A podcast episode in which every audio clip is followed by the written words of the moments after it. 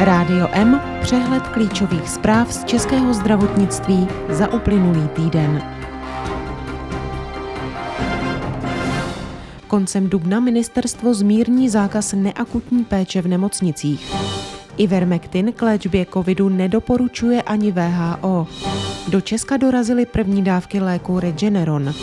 U mladých lidí se po covidu objevují nové typy infarktů. Rada vlády podpořila posun termínu druhé dávky očkování proti COVID-19. Johnson Johnson dodá první vakcíny proti COVID-19 do Evropy 19. dubna. Rádio M z českého zdravotnictví. Už koncem dubna se začne postupně obnovovat poskytování plánované zdravotní péče. Ministerstvo zdravotnictví plánuje změnit plošný zákaz neakutní péče v nemocnicích na doporučení neposkytování. Při takovém výkladu už zhodnocuje možnosti poskytování neakutní péče v nemocnici její ředitel podle volných kapacit a personálu. Pacienti mají počítat spíše s postupným poskytováním elektivní zdravotní péče. Plně má být obnovena, až bude v nemocnicích s covidem ležet na nejvýše 2 až 3 tisíce pacientů. Přípravek Ivermectin na léčbu pacientů s COVID-19 31. března nedoporučila Světová zdravotnická organizace.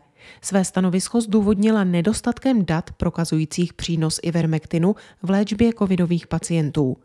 Antiparazitikum Ivermectin nedoporučila na léčbu COVID-19 ani Evropská agentura pro léčivé přípravky a již dříve Americký úřad pro kontrolu potravin a léčiv.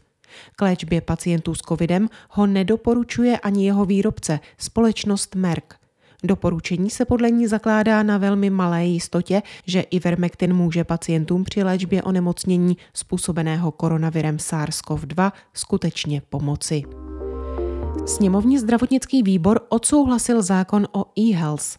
Úpravu, která má poskytnout základnu pro elektronizaci zdravotnictví, přijali poslanci bez další diskuse. Po několika přerušených jednáních a kulatých stolech také výbor odsouhlasil novelu zákona 48 o veřejném zdravotním pojištění, která mimo jiné usnadňuje vstup do úhrad inovativním lékům a lékům na vzácná onemocnění.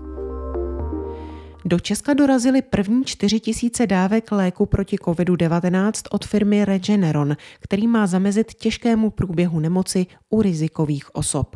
Ve fakultní nemocnici Motol je již dostal první pacient a další by měli následovat. Celkem má přijít 12 tisíc dávek ve třech dodávkách.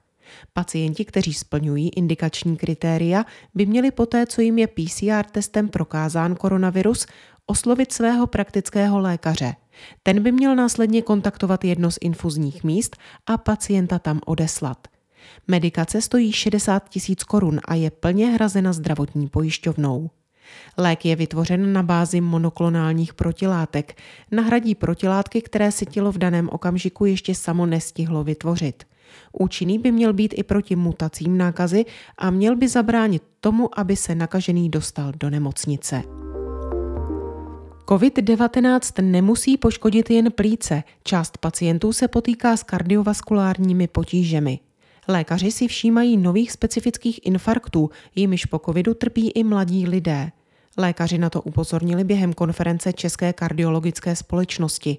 Podle místo předsedy společnosti a lékaře Olomoucké fakultní nemocnice Miloše Táborského se nyní odborníci setkávají s novými specifickými typy tzv. kardioembolizačních infarktů myokardu.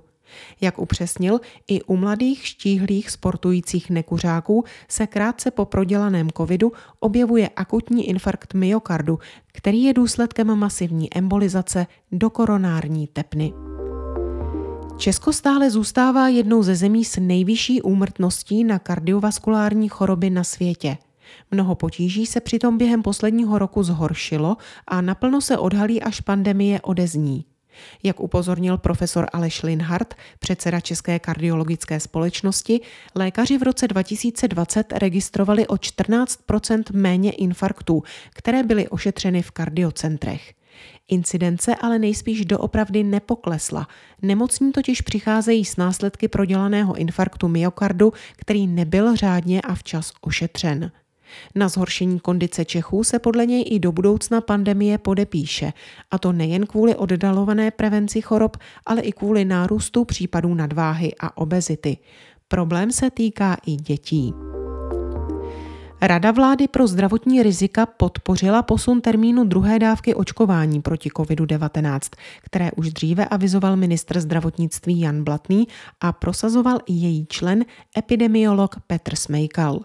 Vakcíny Pfizer a Moderna se budou nově registrovaným podávat po 42 dnech, napsali zástupci ministerstva zdravotnictví.